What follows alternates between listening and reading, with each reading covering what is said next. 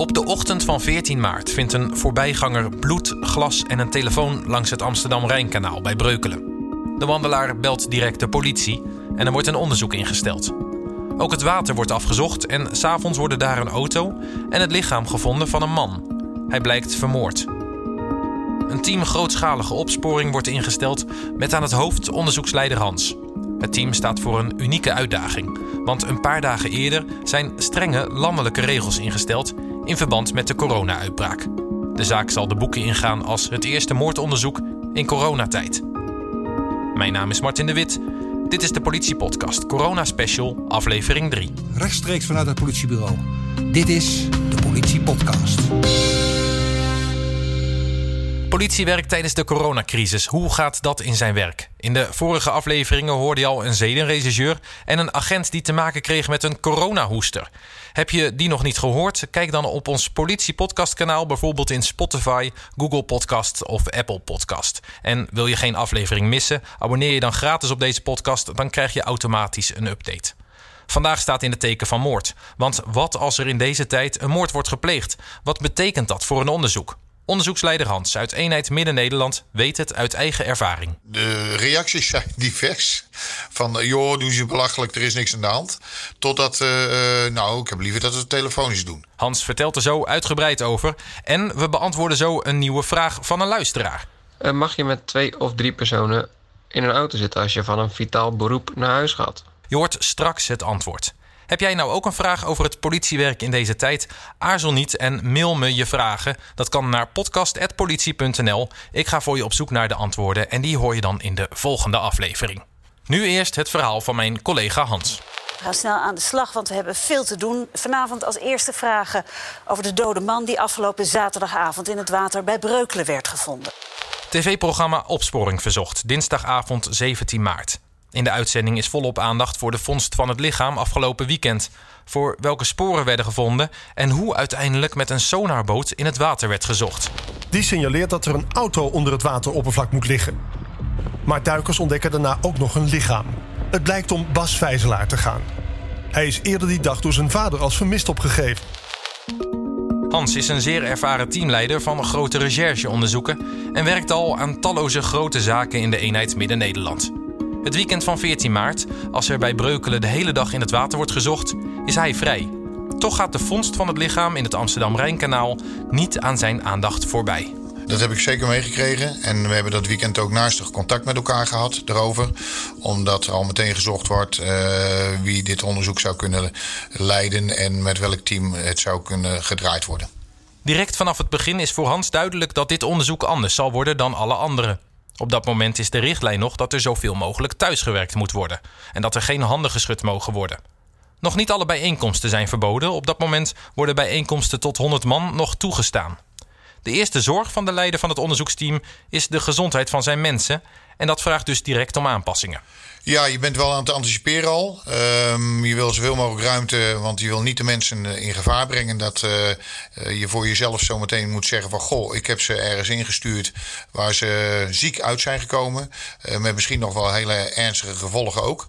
Dus dat wil je niet. Dus je loopt wel te anticiperen erop en je hebt wel je gedachtegangen erover. Makkelijk is de afweging niet. Bij een moordonderzoek is het juist erg belangrijk dat het team nauw met elkaar samenwerkt. Nou ja, wat je eigenlijk uh, wil, dat alle regisseurs die erbij betrokken zijn, uh, zoveel mogelijk informatie over het desbetreffende onderzoek zelf tot zich krijgen. Dus het mooiste is als je bij elkaar kan zitten. Uh, nou, wat we daarin hebben gedaan is in ieder geval de goede afstand houden. dus anderhalve meter. Hebben wij geprobeerd in kaart te brengen binnen het bureau waar we werken. Dat is niet elke keer gelukt, maar toen zaten we nog in een wat mildere vorm. Het moest nog goed indalen, ook bij de werknemers zelf, de collega's. Dus dat was af en toe wel lastig. En af en toe moest je corrigerende kreten uh, loslaten, zodat er toch wat meer ruimte uh, gedaan zou, uh, genomen zou worden. En wat we ook meteen eigenlijk vanaf het begin toch wel hebben gezegd van oké, start thuis op. Um, en dan krijg je van ons het belletje dat je vanuit huis je opdrachtje kan gaan doen. Ook op het plaatsdelict langs het water in Breukelen houdt het onderzoeksteam op zaterdag 14 maart rekening met de richtlijnen van het RIVM. Zo goed en zo kwaad als dat kan. Want het onderzoek moet ondertussen ook goed gedaan worden. Wat je ziet is dat nagenoeg uh, hetzelfde is gedaan zoals we anders ook altijd doen.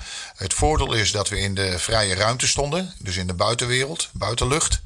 Uh, maar ook daar is toch wel rekening gehouden met een bepaalde afstand. Niet alles zal lukken, echt niet alles zal lukken.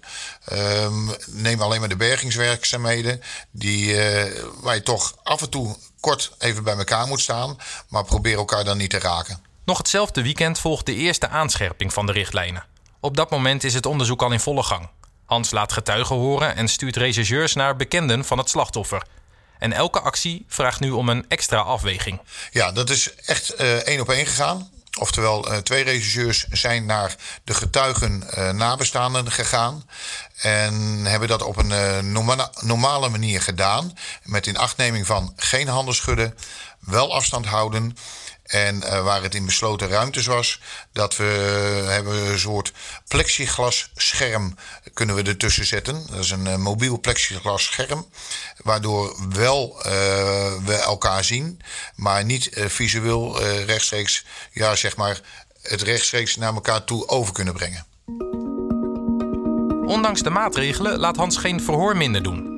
De mensen met wie de rechercheurs spreken reageren ondertussen wisselend op de extra maatregelen die de politie neemt. Hoewel de meeste mensen begrip hebben. Ja, dat is uh, zeker. Helemaal als we het uitleggen. Uh, de reacties zijn divers. Van, uh, joh, doen ze belachelijk, er is niks aan de hand. Totdat, nou, ik heb liever dat we het telefonisch doen. Dus er liggen redelijk ruim uit elkaar. En ook in het team staat niet iedereen er hetzelfde in. De meeste regisseurs komen er met creatieve oplossingen wel uit, zodat het werk gewoon door kan gaan. Maar voor een enkele collega is dat anders. Eentje was heel expliciet. Ik kom nergens naartoe en ik kom ook niet in een ruimte waar anderen zitten. Ik uh, wil het echt uh, vanaf huis doen. Nou, dus wordt gerespecteerd. zijn eigen gezondheidszorg was dat. Hij valt in de doelgroep. En daarom was hij zo bezorgd voor zichzelf en zijn omgeving. Bas werkte voor een bedrijf dat exclusieve horloges verhandelt en woonde met zijn partner in Zandvoort. Gisteren is iemand aangehouden op verdenking van betrokkenheid bij het misdrijf, maar de zaak is nog zeker niet opgelost. Daarom... Het onderzoek staat ondertussen zeker niet stil. Op maandag 16 maart houdt het team een verdachte aan. Het onderzoek gaat ondertussen door en daarbij stuit het team op verschillende obstakels. Want uh, bepaalde methodieken uh, vergen nu veel meer tijd. De voorbereidingshandelingen zijn daardoor veel meer, juist vanwege het uh, contacten en de besmettingsgevaar die er is. Ook voor tipgevers en getuigen die zich melden na de aandacht in de media is dat te merken. Waar regisseurs eerder op bezoek zouden gaan, kan het nu voorkomen dat zaken op afstand worden afgehandeld. Het gaat wel door, maar het, het, pakt wel een, heeft wel een andere ja, zeg maar aanpak. Uh, mensen die uh, bijvoorbeeld camera's uh, ergens hebben staan, daar vragen we nu dus nu voor of ze ze kunnen uploaden naar ons. In plaats van dat we ze daadwerkelijk van de computer bij hun afhalen. En bij mensen waarvan het niet lukt, daar moeten we omslachtig te werk gaan om het daar toch vandaan te halen. Ook op dit moment is het onderzoek nog in volle gang en ook tips zijn nog altijd welkom. Doorgeven kan via 0800 6070 of anoniem via 0800 7000. Voor Hans staat bovenaan dat opsporing gewoon moet doorgaan, ook in bijzondere tijden van crisis. En Hans heeft gemerkt dat het ook kan. We hebben extra maatregelen opgenomen, maar de opsporing gaat gewoon door. Uh, zeker bij ernstige delicten uh, gaat de opsporing gewoon door. Kan ook gewoon zijn eigen ding doen. Zal misschien wel aangepast worden aan de huidige tijd en de huidige maatregelen die genomen zijn. En dan komt het ook, ook vaak bij collega's op de vindingrijkheid aan hoe ze dingen doen. Bijvoorbeeld spatschermen die tussen personen in worden gezet, of uh, dingen die we opnemen daarbij, waardoor we toch verklaringen op kunnen nemen. Ten alle tijden wordt er rekening gehouden met het onderzoek, maar uh, niet ten koste van alles. Onze gezondheid gaat voor, maar de opsporing moet gewoon door blijven gaan. Teamleider Hans van het team Grootschalige Opsporing was dat. Hij doet op dit moment onderzoek naar de dood van Bas Vijzelaar. Dan heb je nog een antwoord van ons te goed op de luisteraarsvraag van deze week. Goedemiddag. We ontvingen deze vraag. Mijn naam is Leroy, ik kom uit Gouda en ik had een vraagje. Uh, mag je met twee of drie personen in een auto zitten als je van een vitaal beroep naar huis gaat? Nou, het is wel goed om te weten natuurlijk hoe dat zit. We legden de vraag voor aan een collega van de verkeerspolitie. Hallo Leroy, bedankt voor je vraag. Ik ben Michael van Team Verkeer Zeeland-West-Brabant. De afspraak is dat we met z'n allen altijd anderhalf meter afstand houden. Nou, dit geldt niet voor mensen die tot één huishouden behoren. Dat kan dus een gezin zijn of huisgenoten. Maar om antwoord te geven op jouw vraag. Het is erg onverstandig om met een vriend, kennis of collega in één auto te gaan zitten. Als je zo dicht bij elkaar zit, is de kans dat je het coronavirus krijgt of verspreidt erg groot. Als je voor het werk samen moet reizen, dan adviseren wij om dit met je baas te bespreken. Kijk of er andere mogelijkheden zijn. Je kan dus inderdaad een boete krijgen als je met drie of meer mensen bij elkaar bent en onvoldoende afstand houdt. En dit geldt ook als je met drie of meer mensen in één auto zit. Zoals je vast wel hebt gehoord en gelezen, kost deze boete 390 euro. En dat is best veel geld. Ik hoop dat je antwoord hebt gekregen op jouw vraag. Meer informatie hierover kan je vinden op de site van de politie of het RIVM. Dankjewel Michael voor het antwoord op deze vraag. Heb jij nou een andere vraag? Je kunt ze stellen via podcast.politie.nl. Het antwoord hoor je dan in de volgende aflevering. Tot zover deze derde corona-special van de Politiepodcast. Sterkte de komende tijd als je dat nodig hebt. Hou je aan de richtlijnen, want daarmee bescherm je jezelf en ook de mensen om je heen.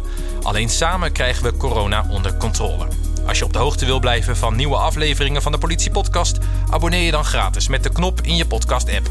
We zijn snel bij je terug met een nieuw verhaal van een collega en een nieuwe vraag van een luisteraar. Voor nu, bedankt voor het luisteren en tot snel.